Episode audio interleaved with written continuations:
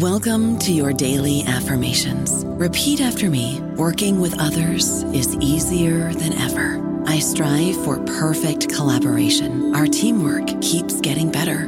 Yeah, affirmations are great, but Monday.com can really get you the teamwork you desire. Work together easily and share files, updates, data, and just about anything you want all in one platform.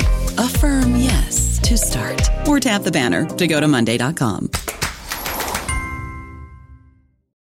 Lucky Land slots, you can get lucky just about anywhere.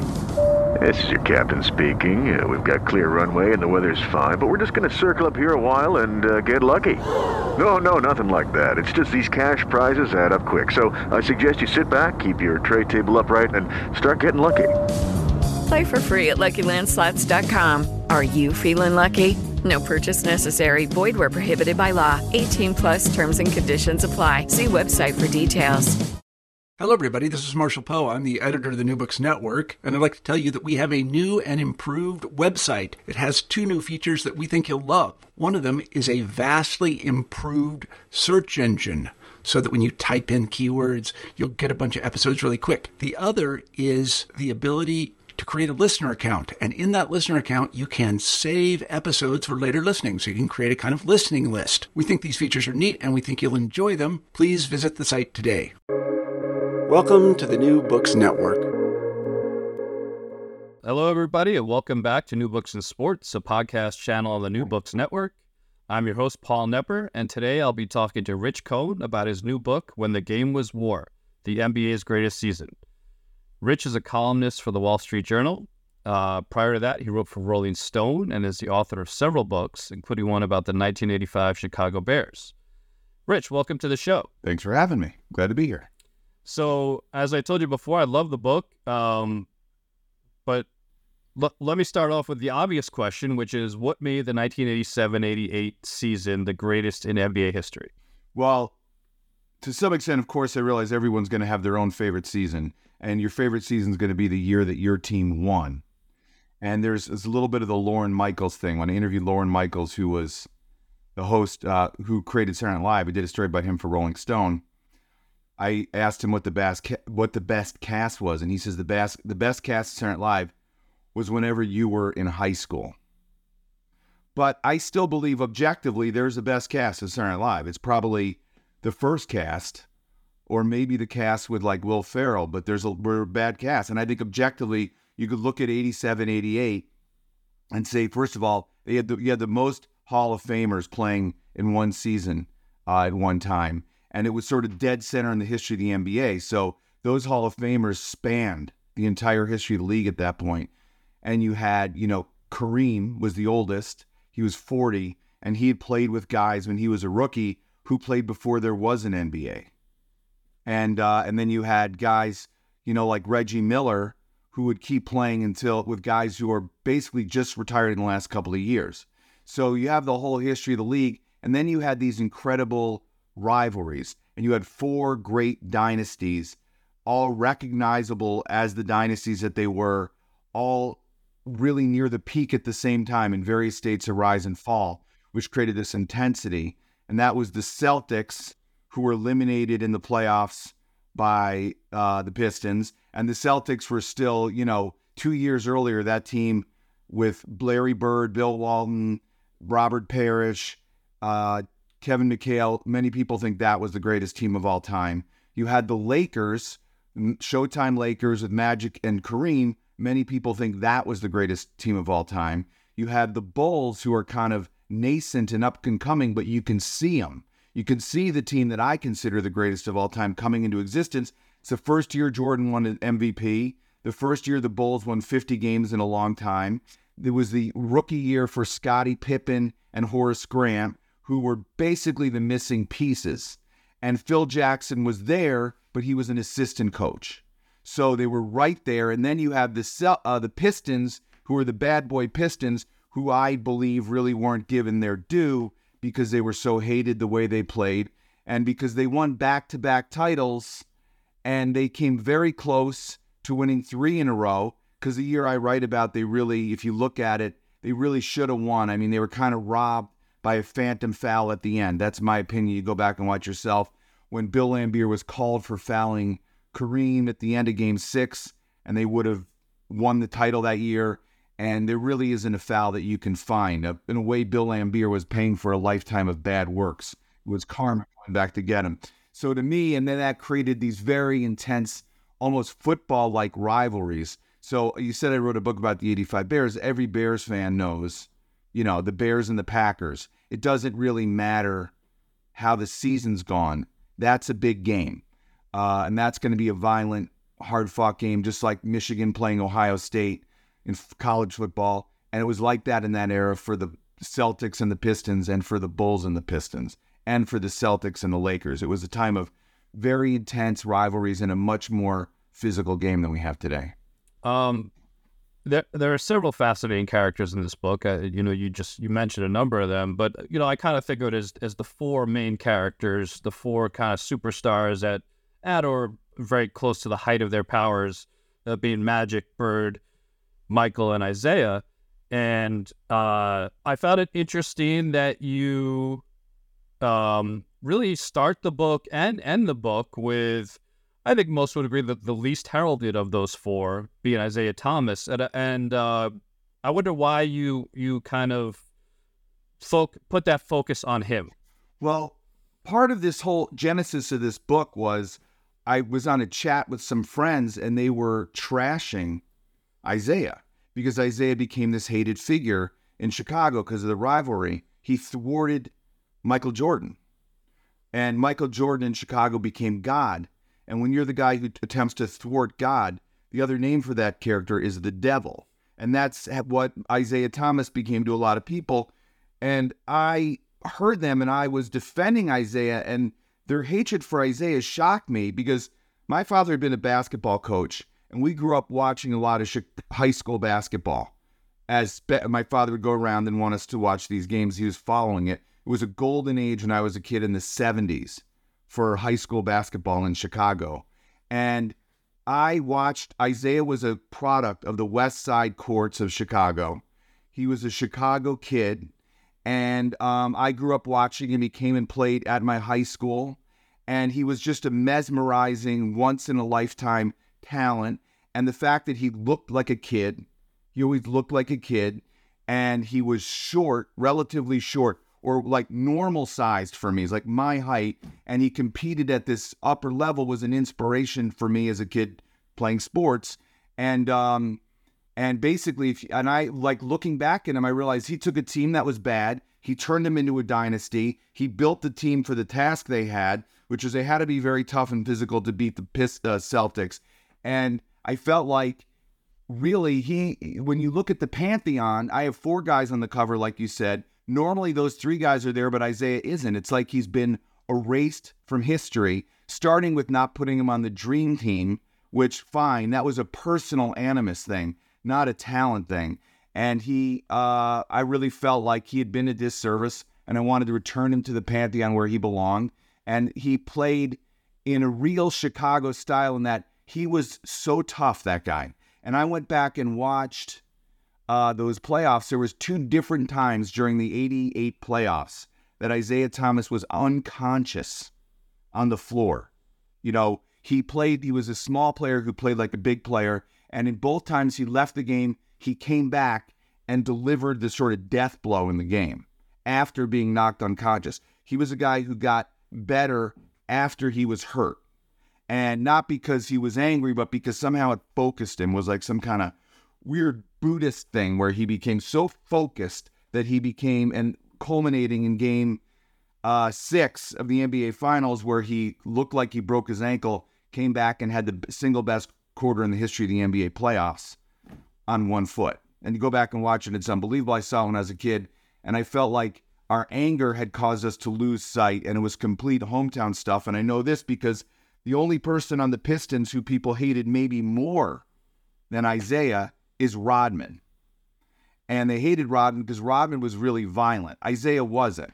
Rodman threw uh, Scottie Pippen into the stanchion, if you remember. I mean, I remember at the time I thought he should be arrested. It was like he's trying to kill Scottie Pippen. And the Bulls get him three years later, and he goes from the most hated to the favorite ball. People liked him more than they liked Jordan because he delivered the championship. So it just says to me if Isiah had played in Chicago, everyone would feel completely different about Isiah today. Yeah, it's fascinating, and I think certainly Isiah is uh, kind of the, the, the his post career narrative hasn't helped his image. You know, and I, I know with me personally, as a huge Knicks fan, I found myself in this awkward situation of I can't stand the guy because I feel I think he did a terrible job as general manager of the Knicks and ran the franchise into the ground, and yet I'm often defending him because I have the, a lot of the same sentiment as you. I didn't grow up in Chicago. Uh, I, I, don't remember him as a high school kid, but I damn sure remember Game Six of the 1988 Finals. I mean, that was one of the greatest, uh, arguably the greatest performance I've ever seen. I mean, it was just remarkable. And that guy was, as you said, tough, but he was he was just a a next level phenomenal basketball player. And I liked how you incorporated in the book how you know he, as you said, he he he he played to the the team he had, the personnel he had, and the you know who he needed to beat. And you know, you talk about in the book how he he subjugated his game, certainly his scoring, for the benefit of the team. And you know, I think when you look at the numbers, you know, Isiah wasn't scoring 25, 30 points a game, but he could have. Right. He absolutely could have. He could have. I mean, he could have been a league. Could have been like Adrian Dantley, or he could have. He and when he played in college, and that's another thing I remember, which is I was a big Indiana fan, which was you know kind of local Chicago area further south, but we considered it sort of in the ecosystem. And um, he led that team as a sophomore. This and they used to hold signs up that said, "And a child shall lead them." Book of Isaiah, you know, because he looked like he was a little kid. And um, I think a little bit like I wrote this book about the Rolling Stones a bunch of years ago, not that many years ago. And when the Rolling Stones showed up, the Beatles already existed.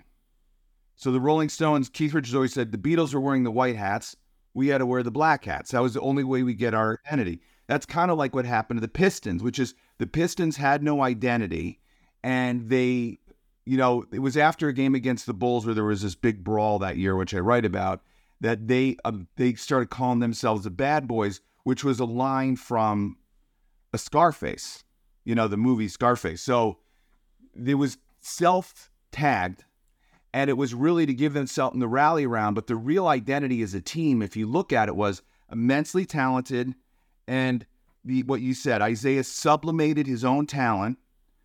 The idea that they were going to be so balanced that they'd be very hard to beat.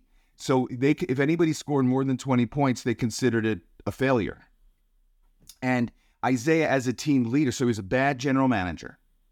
He was a bad coach, but he was a great leader. And as a team leader, the main thing he did was he got those other guys who came to that team to buy into this idea that you're going to have to sacrifice minutes, you're going to have to give up points in in pursuit of the greater good, which is winning a championship. Adrian Dantley didn't really buy into that. He'd been a point leader in the league, and so they traded him for Mark Aguirre, who grew up on the same court as Isiah, not as good of a player as Dantley, still a Hall of Famer, but that was the bill that once he came in, he bought in then they they won those two championships, and um, I just think that the other thing that they did was they had kind of they balanced their games. They had, if you look at their team, they almost had two starting teams. I think they could have separated into two starting teams and won 50 games each team because the team coming off the bench was arguably better than the team on the floor. Because coming off the bench, you had Buddha Edwards, Vinnie Johnson, uh, John Salley and Dennis Rodman. And uh, that was really hard for teams like the Celtics, who were getting old, to deal with because it meant that Bird had to play a lot more minutes than he wanted to play. Otherwise, they'd run up the score against the second string players. And when the Bulls played the Pistons, Michael was young, but he had to play the full game. He'd play the full game. And by the end, he was just, you know, kind of wiped out. He'd been so beat up and he'd played so many minutes that in the clutch, the, the Pistons would pull away and we watch it year and year after year after year.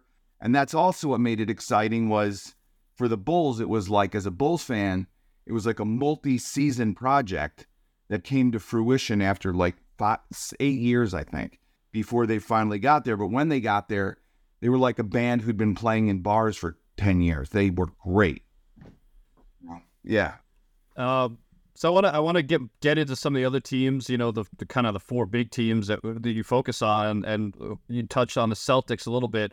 What was kind of the state of the Celtics at the time? You mentioned, you know, two years earlier they had perhaps the greatest team of all time, but a lot happened age wise, injuries wise in those two years. So where did they stand in 1987, 88? Well, they were to me they're like five. They're like a quarter past midnight. That's how far they are past their peak, and they're kind of waiting. They're winning on uh, intelligence and determination alone at that point. They'd beaten the Celt- the Pistons the year before when they really shouldn't have, and they did it with this play, famous play, where the Pistons had uh, basically the the fourth, the third game won in Boston, and they were would then go home and play for the winning uh, for the seventh for the fourth win in Detroit, and Bird sort of tricked Isiah into throwing it to him at the end of the game. If you remember, Bird took off one way. All Isiah had to do was inbound the ball and Bird took off like he was going to play defense and instead cut the other way, and Isiah threw it right to him. He made this incredible pass to Dennis Johnson,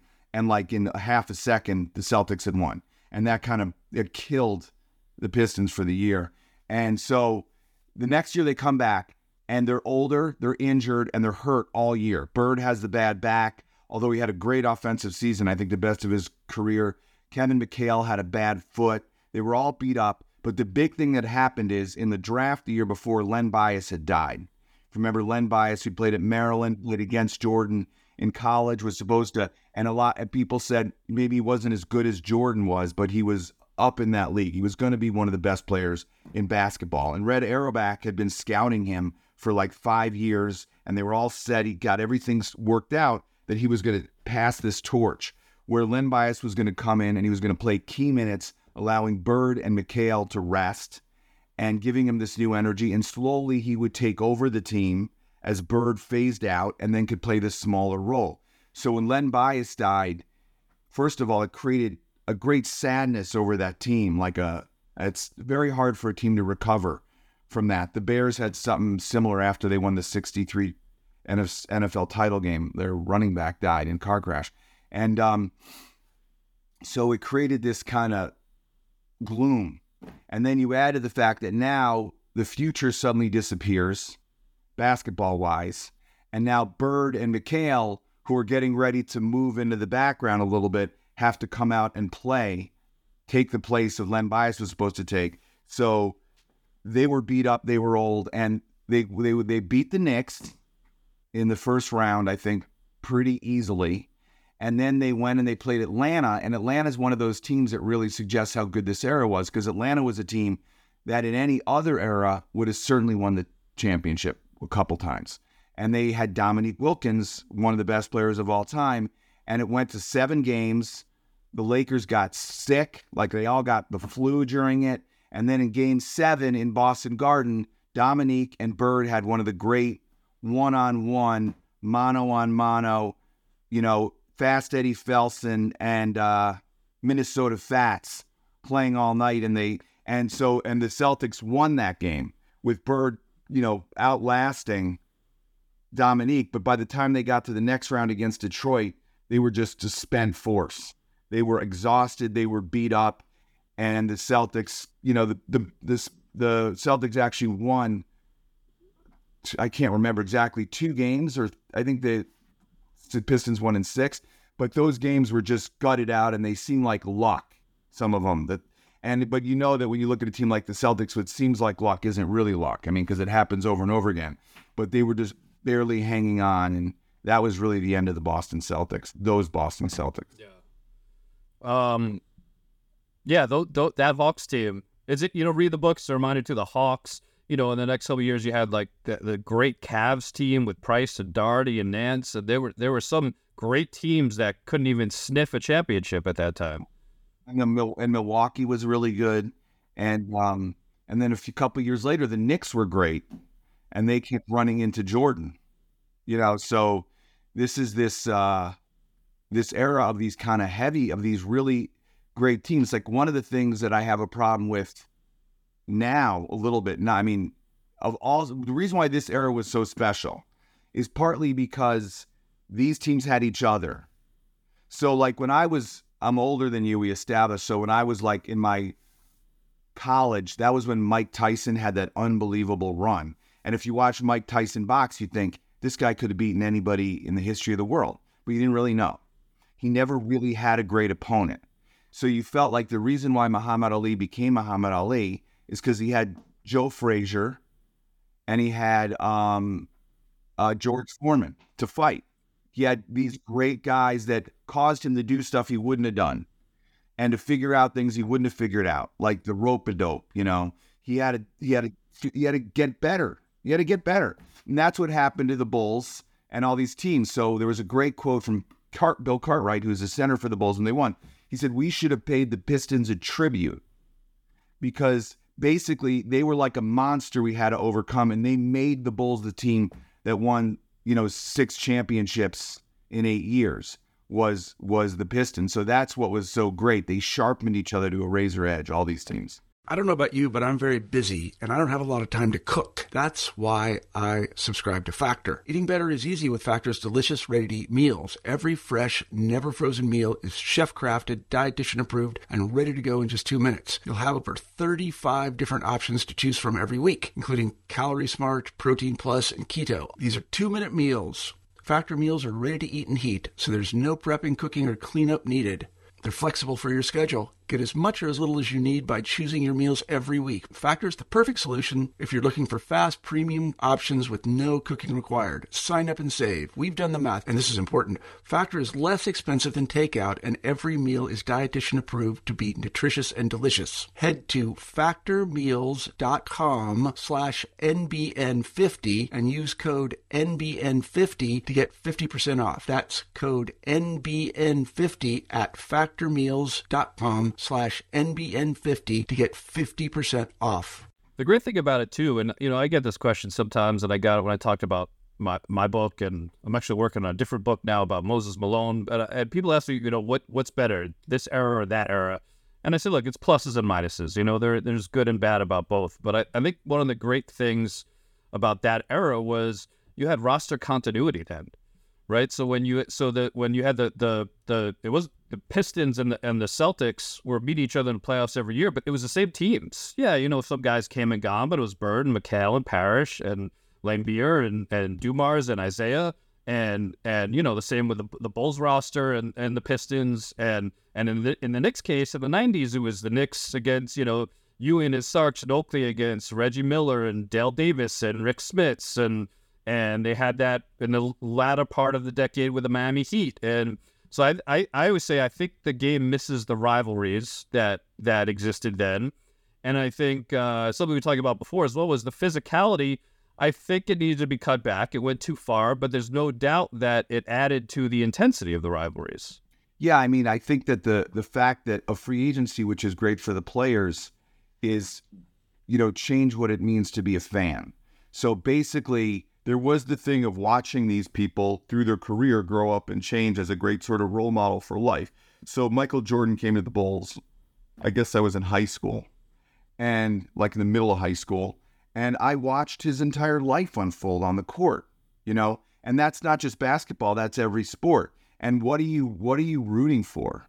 You're basically rooting for these people and watching them as a team develop and grow and figure stuff out. Otherwise, it just becomes a season by season thing, and you only really care if your team is has a chance to win the championship. And even then, you don't quite care in the same way as watching Scottie Pippen go through arriving as this kind of awkward guy, and then the migraines, and then having to do it on his own, and then you know having moments where he kind of like didn't behave right, but he overcame. I mean, that's like a whole human thing, and and that you get when you get season after season after season, and that's really important because if you're watching a midseason basketball game where almost every team uh, is going to make the playoffs, so there's not a lot at stake. How do you generate interest? So then now they're doing like midseason tournament to try to generate some interest. It's really hard to generate interest. So the thing that generates your interest is you know the players and you're rooting for the players every night of the year. And so that's been a real, and that's happened I mean, the, I was a I was a big Cubs fan. I wrote a book about the Cubs too. The Cubs, you know, finally won a championship after 108 years or whatever in 2016, and then they let all those guys go. Yeah. All those guys lost the team. Guys that when I was a kid, like it's like we had Ryne Sandberg. You watched him as a rookie, you watched him play his whole career, and you watched him, you know, like one of the great things about Jordan was when he was young, he was all athletic skill. He was Air Jordan. He could hang in the air.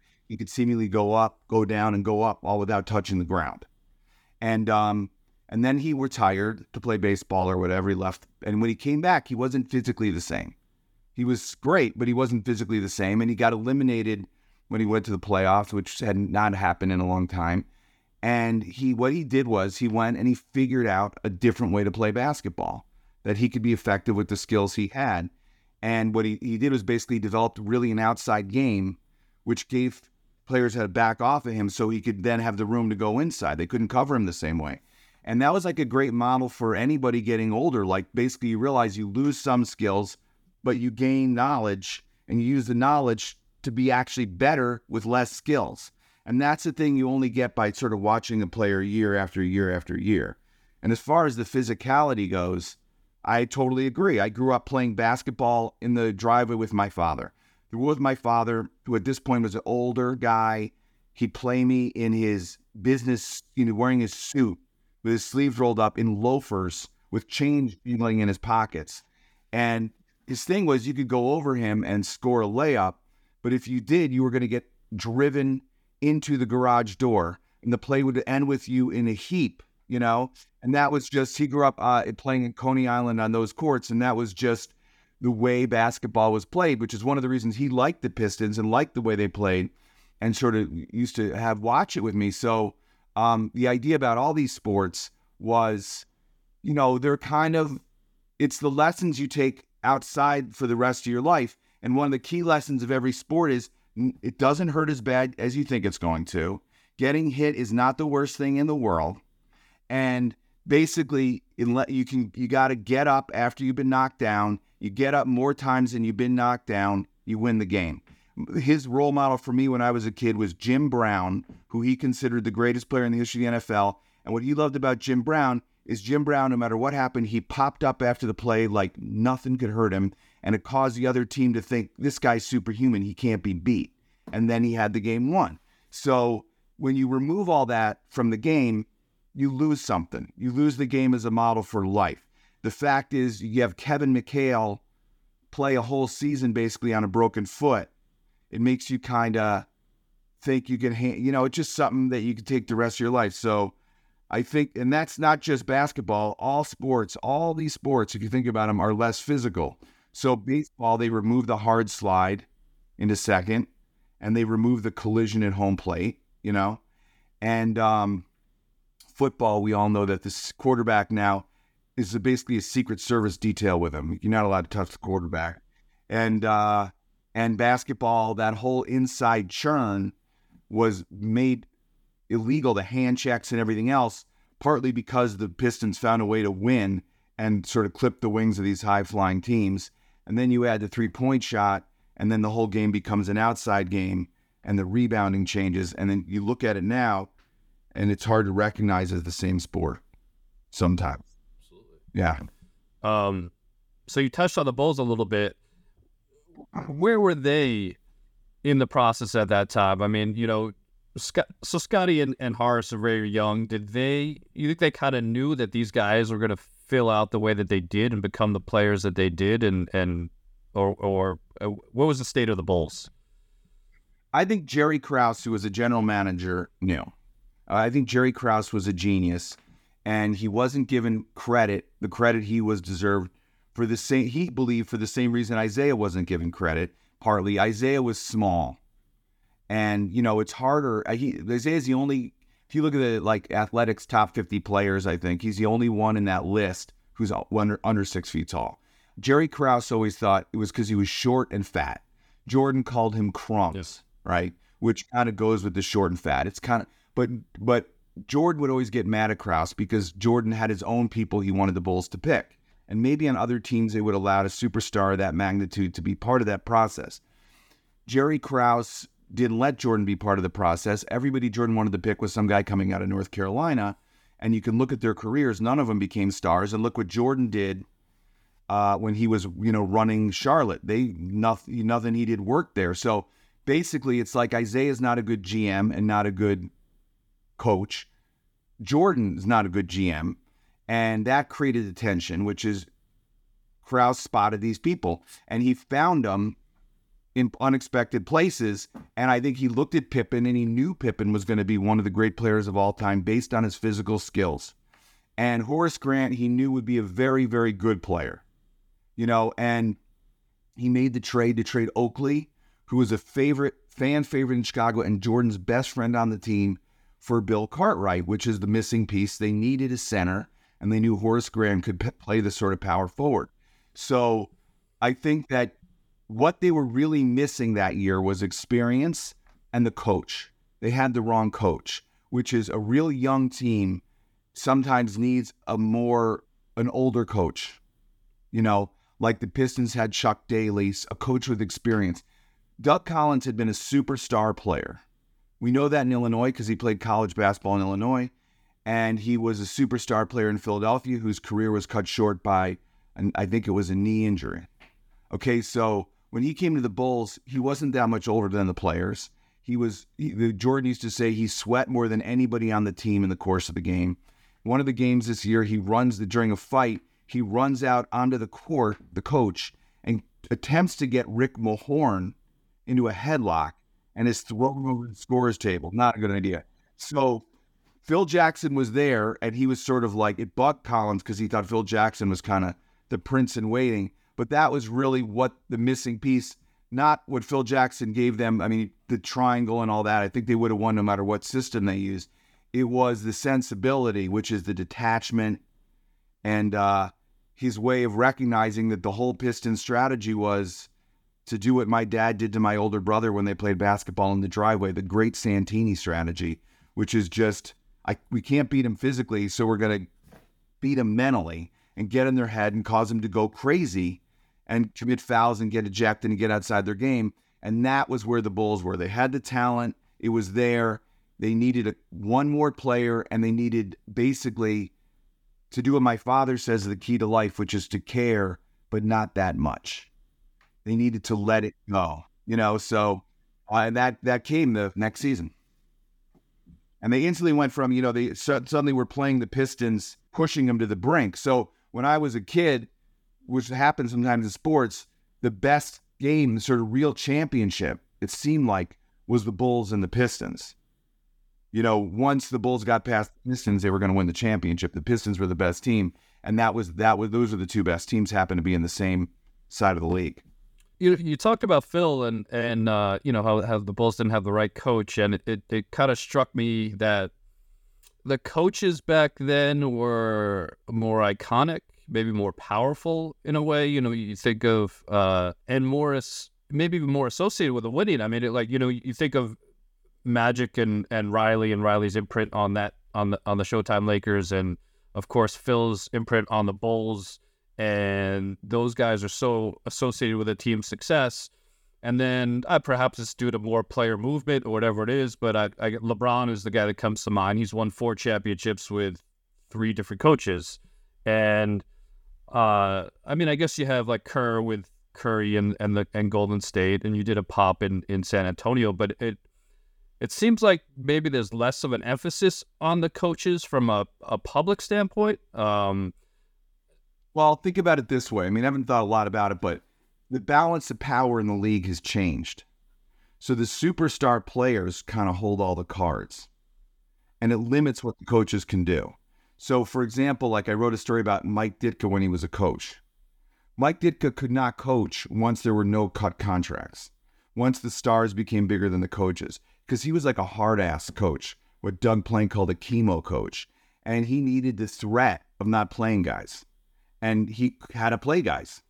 And when he had to play guys, he lost his ability to discipline the team and make them buy into his program. So basically, the stars that hold most of the cards, you know, where they're going to go, what they're going to do. And that limits the role of the coach. And um, so basically, uh, that ultimately, you have to pay the coaches so much, otherwise, the players won't even respect them at all. And then you have a new generation of owners who are much more comfortable being in the public eye, and being involved with the players. You know, so it kind of leaves no role for the coach, which is kind of, I mean, you think about what sports the coach is the most important basketball and football, I would say. Bas- uh, basketball, a coach can make a huge, huge difference, you know, in, in, in, in strategy and how the team plays. And one of the things that was so great about the Pistons was the way that they were coached, which is they had a strategy for every team that they played. And they had a way to make older teams like the Celtics run. And then to take a game against like the Lakers who love to run and slow it way, way down, you know. And you might have a hard time getting players who don't like to play slow and don't like to score 10 points do that. And, you know, in in Detroit, uh, Chuck Daly was lucky in that Isiah bought into that and also got with it and helped him get these guys to buy into doing that. But I think now with the players having so much of the power, which is probably just and right, it just makes it much harder for the coach to sort of say, okay, we're not going to run and we're not going to score 110 points.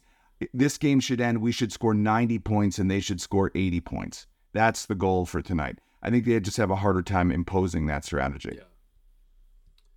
Um, so the Lakers, of course, in 87, 88 were the, the defending champions. And as you document in the book, Pat Riley famously declared that they were going to repeat, um, which put a great deal of pressure on everybody. Um, how did how did that team compare to say the 85 Lakers that won the championship? You know, as you noted, Kareem was 40 at that point. What was what was Kareem's role at that point, and how did that how did that version of the Lakers compare to earlier versions? Well, you know, Kareem definitely couldn't run in the same way. And if you remember the movie Airplane, they make the joke where the kid says, "My dad says you don't hustle, or only hustle in the playoffs." But there was truth to it. So when you go back and watch some of those games, Kareem doesn't go back on defense. He, by the time the game, the, the, he just sort of stays in the middle of the court because it's too much for he can't keep up. But what was amazing was like Kareem's another one of the because he was old and he played so much basketball, but he was another one of those guys who figured out how to sort of husband his resources and show up when he was needed and do it then. So in several games in the key moment, Kareem sort of who seems like he's ineffective, he's too old, he can't keep up, suddenly emerges and wins the game you know, with a key block at the key moment or a key little run where he scores seven points in a row down the stretch, you know. So um, I think that they definitely physically were older and they couldn't run the way they could. And they were right behind the Celtics in a way as far as getting old. But they were still there and Kareem was still able to contribute. And as good as they were with Vlade Divac, who replaced Kareem, they were never the same. And Kareem does not I would say when you go back and make the list of the best players of all time, if you talk to the basketball people, the old ones, they say Kareem was the best player of all time. I mean, and whatever, because he was a center and the game went away from the center and the game has changed and people don't understand what a center like him did back then. Um, he also doesn't get as much credit, as hard as it is to believe, as he deserves. So the, the Celtics were, the Lakers were getting older, but they were still had James Worthy, who was so incredibly fast Byron Scott. I mean, they still had this great, great, great team. Um, but you know, it's what's so interesting about sports in that era is the teams are like dynasties, and they sort of rise and fall like dynasties from medieval history, from the Thirty Years' War. You know, so you can sort of see what's interesting was that year you look at it and you say the best team in the league was the Pistons but the Pistons didn't win the championship. The Lakers won the championship um, because the Pistons hadn't learned yet how you can't let some of these games be close close enough for the refs to decide them. You know, if you're complaining about the refs costing you the game, which they do, the game is too close. You got to like finish them off. It's a question of learning how to finish teams off. And the, the Celtics really knew, uh, the Lakers knew how to do that, and the and the Pistons didn't. And so kind of circling back to you know earlier in our conversation, Isiah Thomas in Game Six. Um, you talk a little bit about that. What what happened there? What, what that performance was like? Well, they went. They won. They all. They went back to L.A. needing to. They played in Boston in the Silverdome. I mean, Detroit in the Silverdome, which is crazy. and they went back to the Forum to LA, and they only needed to win one of two. And in such a situation, they're being told you want to win in Game Six, because in Game Seven at the Lakers at home, and and the fact that the Lakers know how to finish teams off, and they've done it many times before, uh, you want to finish in Game Six, and um, the game was very close, and the and the Pistons were right there, and Isiah rolled his ankle, and you know he went down like a ton of bricks, and he was screaming on the floor, and he'd be helped off the floor. He couldn't really walk off on his own, and it really looked like he was done for the night, and with it, so was the Pistons for that night.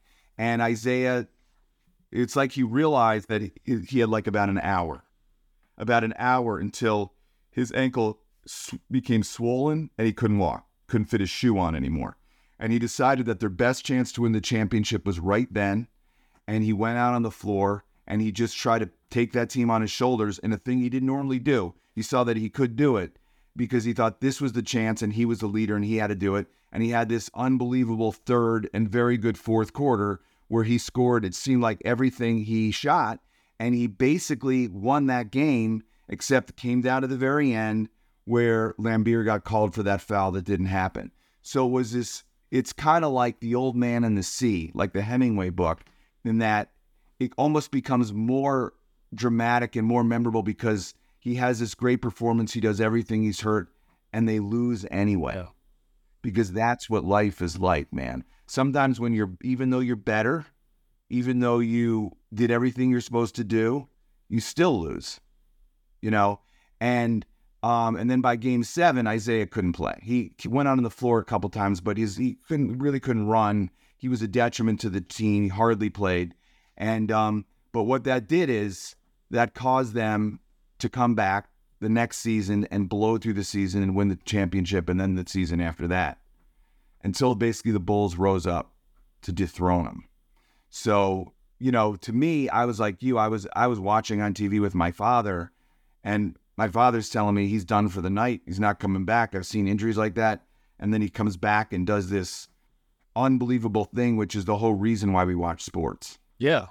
And for that that night alone, I'm like yelling at my friends. I'm like, I am grateful for Isiah because Isiah gave me one of the best spectacles of sports I've ever experienced. I couldn't agree more, and I encourage anyone who hasn't seen it go go watch it on YouTube wherever you can find that game because it.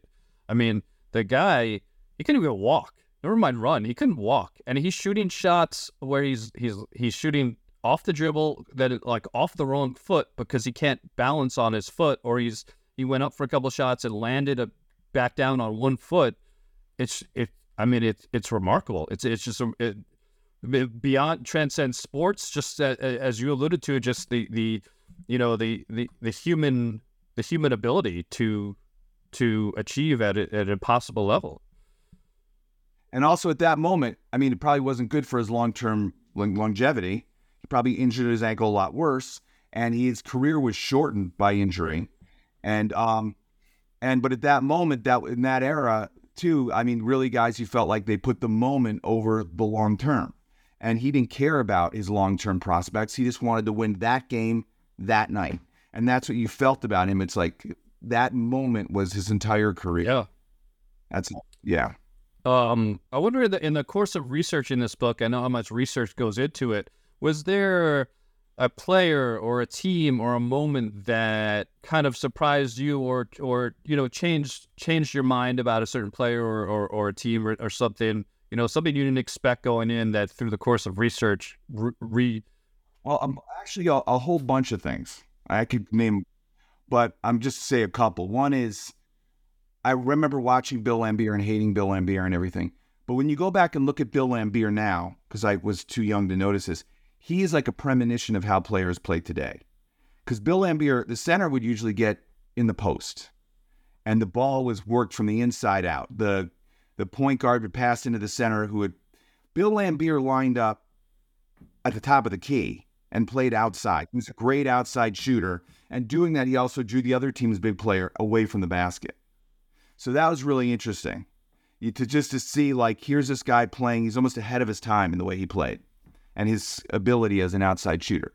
That's one. Another is what these guys are doing now, you know. So we all know what Isiah's doing. You knew what, you know what Magic's doing. Bird's kind of around. Adrian Dantley, who is a is a Hall of Famer and a great, great, play, great player, is working as a crossing guard at a like a middle school in Maryland, and not because he needs the money. He's rich. He just likes. He's a weird guy. It's what he likes to do. You know, he enjoys whatever, whatever. So it's super interesting. Like the way, like when you're, I always think, uh, a guy at somebody at that level of superstardom, sports or whatever, they athletes, I would say they sort of pro athletes die twice because they die the real death, but then when their career ends, it's like a death. And a lot of them can't figure out how to get back into life or live a normal life. Robert Parish is an example of that. He had a lot of trouble, you know. Um, but Adrian Dantley found this kind of beautiful way, like the way of the pilgrim, to, you know, sort of sink himself into the everyday. And then I'll say one more thing, which is as a, as some a sports parent and as a kid who uh, played sports as a kid, you know that the things that are the most important for an athlete, for a team, are not, often not measured. There's no statistic for them. And because of that, the thing becomes invisible and undervalued, and only great coaches can see it. And one is there are certain players that you'll notice everywhere they go, that team wins. And it has to do with their effect on everybody else. They're like a very and a guy there was a guy like that on the Celtics named Jerry Sichting, who um they lost they never won again without him. He, they didn't win until he showed up and and he and everybody said that not only did Len Bias die, but Jerry Sichting was traded and he was the guy that everybody loved that made everybody want to stay an extra hour practice to hang out with him because he was so fun to hang out with. You know?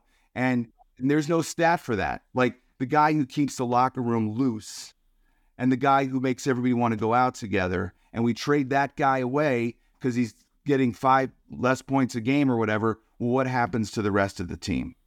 So that really made me think about the importance of those players that we don't notice because their effect is internally and culturally on the team. That's interesting. It actually reminds me of an Isiah line, which is that championships are won on the bus. Yeah. Which I, I always really like that line. Sure. Um, yeah. So as someone, you know, obviously you love that era of basketball and you, enough to you were c- compelled to write about it. How do you feel about the game today? I, I enjoy it, but I don't feel. First of all, I'm older. There's nothing like sports when you're 18, 19 years old. But like you said, the the the you can't. The players don't stick with the teams. They move around. It's hard for me. You know, they might people say LeBron James's career is as good as Michael Jordan. The fact that he won on three different teams to me is not as interesting as a guy who's who's on the one team and figures out how to win with that one team. There's something about a team with a core that stays together. Doesn't happen anymore, so that's harder for me to watch. I like when guys figure out how to play together with what they have, then go out and bring in the big superstar. I never liked the way the Yankees put teams together. I like the way the Cincinnati Reds put their team together they built it from the bottom up. You know, I like the way the Yankees built their team in the 90s when they did it a different way because Buck Showalter set it up instead of George Steinbrenner.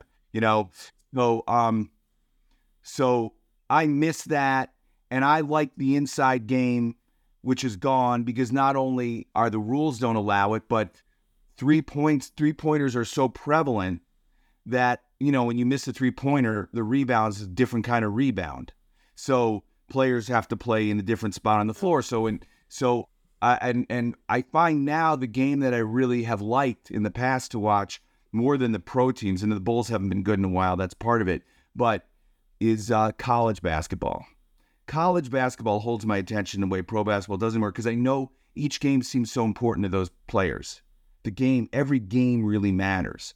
Where sometimes, like I, am same with hockey. I went to a Rangers game a couple years ago. and I was like, because I live far away from New York now, and it was like an exhibition game. The players just there was no intensity to it. No one was willing to get hurt. No one was ready to sort of you know deliver a big hit because nobody wanted to get hurt. It's like watching preseason football. So, uh, and I'm, my my one fear is that the rules about football, the way they're changing, and it's just going to turn it into another pro league. You know, and that you have guys that can just jump from team to team to team. You don't know what team a guy's going to be with. You. So, anyway, I still love watching basketball, but of all the sports now, the sport I think is at the its golden moment right now is the NHL. Really? The NHL has so much young talent, 17, 18 years old that's different. These little guys who are incredibly skilled that can make plays you can't believe like hand-eye coordination and their speed and everything. So um and I do believe that, you know, sports is defined by the players who come into it and often you get like a bunch of great players at the same time and that's the great era for a sport and it'll happen with basketball. I don't I don't feel like it's happening right now in the exact way, but I feel like it is happening in hockey. Interesting. Um, all right, Rich, I will get you out of here. One last question that I like to ask all my guests. Um, but first, once again, Rich's book is called "When the Game Was War: The NBA's Greatest Season." Um, my final question for you, Rich, is what is your all-time favorite sports book? That's tough. First of all, my my definition of a sports book is broad. So like well, like in a way the Hemingway book The Sun Also Rises is kind of a sports book cuz he writes so vividly about bullfighting. You know, um, I would say I really like, of course, The Boys of Summer, the Roger Kahn book. Uh, there's a bunch of really good ones that I like a lot. It's hard to think of um, I really like North Dallas 40. You ever read that book? I mean, it's a novel, but it's basically based on the Dallas Cowboys. Uh, that's a great, great sports book and uh, about the NFL in the 70s. Um, I like all the Roger Angell stuff a lot, more and more the older I get. Um, trying to think for, I mean, do you have a single favorite sports book? It's hard. Kind of my my my go to as as a basketball guy is uh, Heaven is a Playground by Rick Telander. Yeah, that's a great Love that book. Put that on. Um, but yeah, I, could- I mean, I could rattle off, you know, 20 of them right now that, that I absolutely love. It's hard to pick one. I mean, as far as basketball, um, the David Halberstam book, The Breaks of the Game, I guess, and his book about the, uh, you know, this the season the Bill Walton wins championship with Portland, and you have to almost go sport by sport. It's interesting because some sports, like boxing, has a lot of the greatest writing, but we don't watch that much boxing anymore, you know. But it was just something that was really good for people to write about because it's such a primal metaphor for the human condition. You know, two guys in a in a ring fighting for their life, and when things are actually violent and the stakes are high because of the violence, then it it gives you more to write about because it's closer to what it feels like to be alive and struggling. So, you know, the sports that maybe and like a sport like hockey, there's been some great books, but not that many because there's just not as big of an audience for it in in, in the United States. It might change, Yeah. you know, but I mean, Dry, Uh, Ken, Ken Dryden's book is a classic.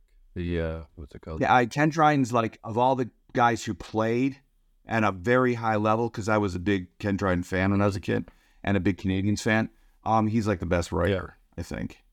And Kareem. You know, so don't, Kareem. When you t- yeah, he's an excellent writer. yeah, but yeah, but Kareem, he's an excellent writer on everything. Ken Dryden writes about what it's like to be a young goalie having to go to the Soviet Union to play when it was so scary.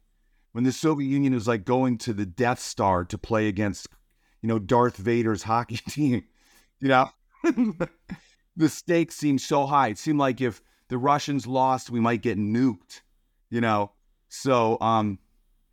Anyway, it's it's good. It's good. I just I'm always looking for new great sports books too. So, uh, you know, if you come across anything, I also there's so many though. I read that recently. Read the book about Ted Williams, the uh, the uh, Richard Ben Cramer Yeah, book. yeah, yeah. I think really good book.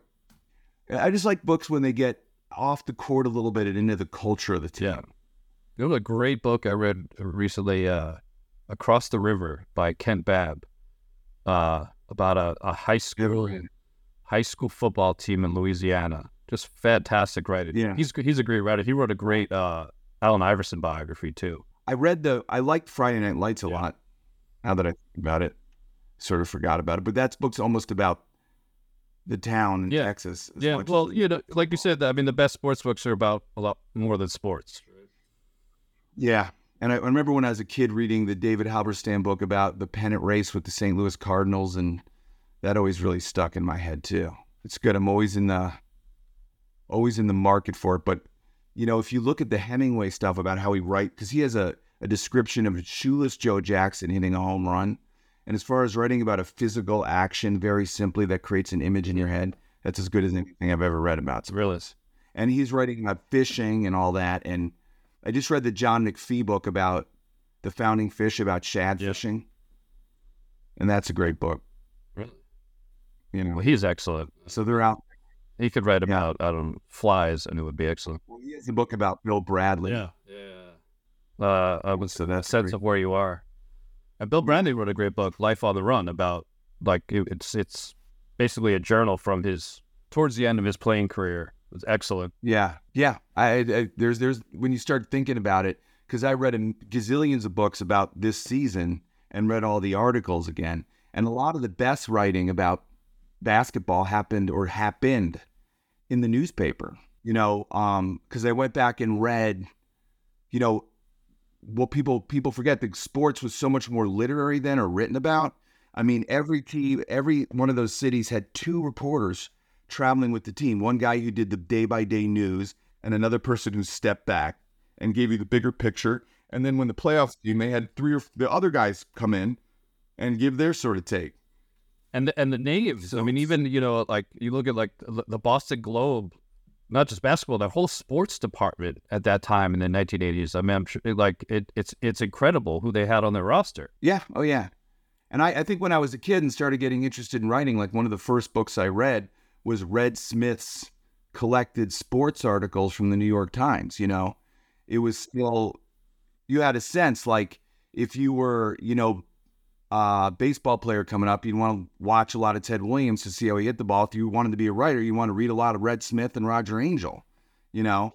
So I don't know if young people still feel that exactly that way, but you know, you go. But what's cool about Roger Kahn's book was he wrote about his own life in Brooklyn too, and that's kind of how I write too. Like he, his life, because as a fan, when you're a kid, your life and the life of the team are completely intertwined.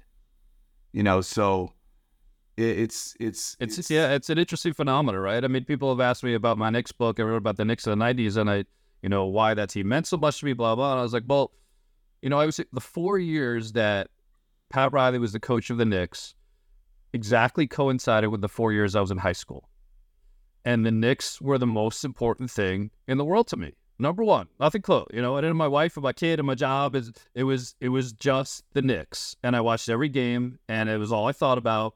And even the next four years Red Gutty, I was in college, and similarly, like you know, it was it was just there. There's a, a youthful exuberance and uh, kind of naivety too uh, about the whole thing that you just uh, throw yourself into it in a way that you, you know, are are wise enough, frankly, not to when you're older and and don't have the time or the energy to do either. Well, often as a, I I don't think it's just a Chicago thing, but there's a moment where you're broken as a fan and you never quite care exactly the same. For me, when I was in high school, like a freshman or maybe a sophomore, the Cub, the '84 Cubs, I was convinced were maybe the greatest team in the history of baseball. They had the all animal infield, you know, and um, and I remember arguing with my father about who was a better center fielder, Joe DiMaggio or Bob Dernier. and the Cubs won the first two games of the of the uh, first round of the playoffs. They blew out. I was at one of those games. I missed school, and um, and then they went to San Diego. They only ended with one out of three, and they lost three games in a row, all games that they had the lead in. And then at the end, the team actually fell apart and started bickering with each other. You could see them bickering. And um, after the last game, I went outside in front of my house and sat down and wept. You know, and I would say I came in, cleaned myself up, came back inside. I was a different person. I would ne- ne- never let myself get that vulnerable again. And though finally the the year after that, the Bears won the Super Bowl and they it this. They won the. They blew through the season in this incredibly violent way. As it was like the Quentin Tar- Tarantino revenge fantasy for Cubs fans. Like the the Bears were not only going to beat you, they were going to knock out your quarterbacks. And then, but the Bears fell apart, and the Bulls were the only team. There was a dynasty, the only Chicago dynasty until the Blackhawks more recently uh, since the early 1900s, when the Cubs had a dynasty, you know, so the Cubs had like one 1906, 1907, 1908, something like that. We had to wait you know, almost 100 years into the 90s for the Bulls to be something like a Chicago dynasty and change the image of Chicago sports from, you know, like would have been like Detroit, Yeah. like the perennial loser, like what's wrong with Chicago and da da da, to this kind of place where Bulls fans expected to win, and if the Bulls didn't get into the third round of the playoffs or something, people were pissed and wanted the coach fired. Yeah. So what I'm saying is the kids today they're just spoiled. they don't they don't know what pain is. All right. Well, on that note, Rich, thank you so much for coming on the podcast. I, I told you I love the book. Uh, it brought back a lot of memories for me, and I learned a lot of new things that I didn't know. And uh, and it was it was great talking to you about it. You too. Good luck with your book.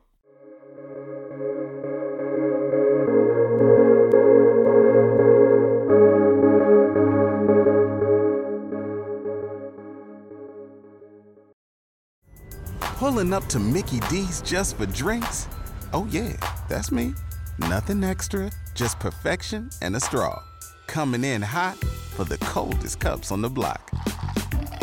Because there are drinks, then there are drinks from McDonald's. Mix things up with any size lemonade or sweet tea for $1.49. Perfect with our classic fries. Price and participation may vary, cannot be combined with any other offer. Ba da ba ba ba.